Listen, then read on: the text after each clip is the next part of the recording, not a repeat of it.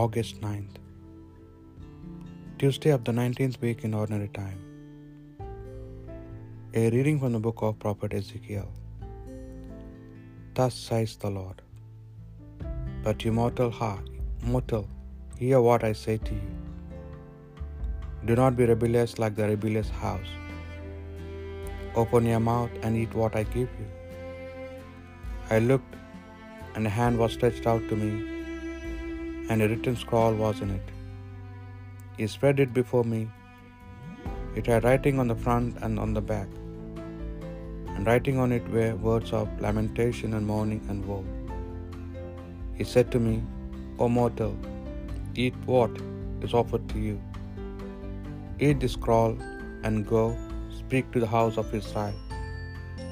So I opened my mouth, and he gave me the scroll to eat. He said to me, Mortal, eat this scroll that I give you, and fill your stomach with it. Then I ate it, and in my mouth it was as sweet as honey. He said to me, Mortal, go to the house of Israel, and speak my very words to them. The word of the Lord. I delight in the way of your decrees as much as all riches. Your decrees are my delight, they are my counselors. How sweet to my taste is your promise.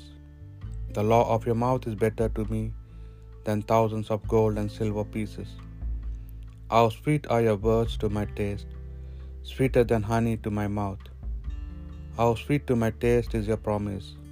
Your decrees are my heritage forever. They are the joy of my heart. With open mouth I pant, because I long for your commandments. How sweet to my taste is your promise.